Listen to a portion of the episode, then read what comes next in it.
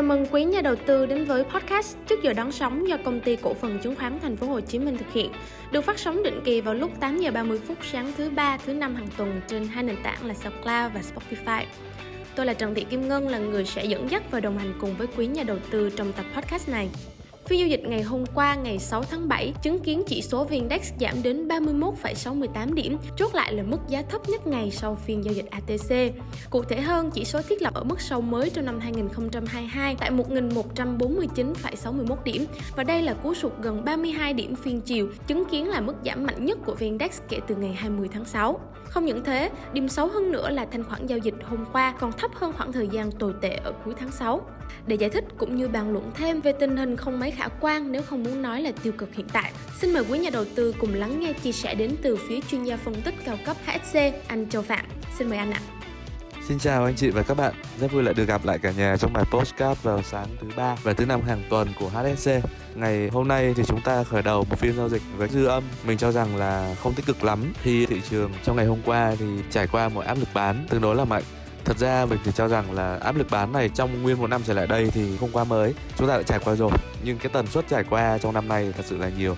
Và hôm qua thì cũng ghi nhận là thị trường đã tạo đáy mới với một cái thanh khoản bán rất là thấp, với một cái thanh khoản giao dịch thật sự là không đáng kể. Qua đó có thể thấy rõ là thị trường đang ở trong thời điểm chán nản và gần như là tác động đến tâm lý của tất cả các nhà đầu tư nếu mà tính ra thì 16 tháng trở lại đây chúng ta giao dịch không có lời. Nếu mà nhìn một cách công bằng như vậy thì có thể thấy rõ là thị trường hiện nay đang gần như trả lại hết những cái dòng tiền gọi là dòng tiền rẻ đã tạo ra trong giai đoạn vừa qua tính từ năm 2020 thì uh, nhìn chung những cái góc nhìn tiêu cực như thế này thì nó cũng đã phản ánh một quan điểm là thị trường sẽ có những lúc lên và có những lúc xuống. Ví dụ như thị trường lúc lên thì chắc chắn là một trạng thái thăng hoa và chúng ta nên tối ưu hóa cái trạng thái này bằng cách là giao dịch một cách năng động hơn. Tuy nhiên là với điều kiện thị trường đang ở trong một trạng thái tiêu cực thì cái điều mà chúng ta cần lúc này là giao dịch nắm giữ hoặc uh, hạ bớt tỷ trọng. Nhưng chắc chắn phải là những cổ phiếu mang tính giá trị cao những cổ phiếu mà có kỳ vọng tăng trưởng của doanh nghiệp. Thì lúc này khi chúng ta nắm những cổ phiếu thì chúng ta sẽ không cảm thấy là quá lo ngại hay là quá đáng sợ. Bởi vì cũng có rất nhiều cổ phiếu mang lại giá trị đầu tư cũng như là mang lại giá trị về dividend. Ở đây là về cổ tức ngoài cổ phiếu thì nó còn có cổ tức bằng tiền nữa. Và tính ra thì cái lợi suất nó vẫn đang đâu đó là còn hơn cả việc đầu tư từ ngân hàng.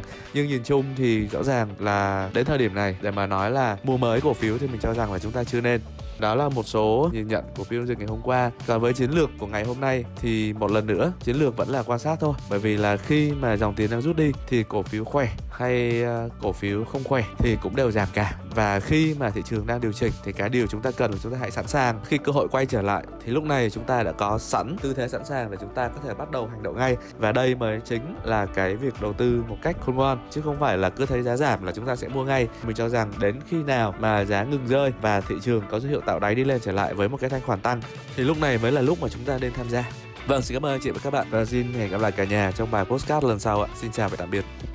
Xin được cảm ơn những lời khuyên cực kỳ chi tiết đến từ phía anh Châu Phạm. Phiên giao dịch hôm qua có thể nói là không quá gây bất ngờ khi mà thanh khoản liên tiếp sụt giảm, nhưng có một điểm nhấn đó là với phiên giao dịch đó thì chỉ số chính thức xác nhận ở đáy thấp nhất trong 16 tháng qua. Với những áp lực tiêu cực vẫn còn đang duy trì thì nhà đầu tư vẫn nên ưu tiên quan sát hơn là bắt đáy. Xin chào và hẹn gặp lại trong tập đón sóng tiếp theo vào lúc 8 giờ 30 phút sáng thứ ba tuần sau trên hai nền tảng là SoundCloud và Spotify.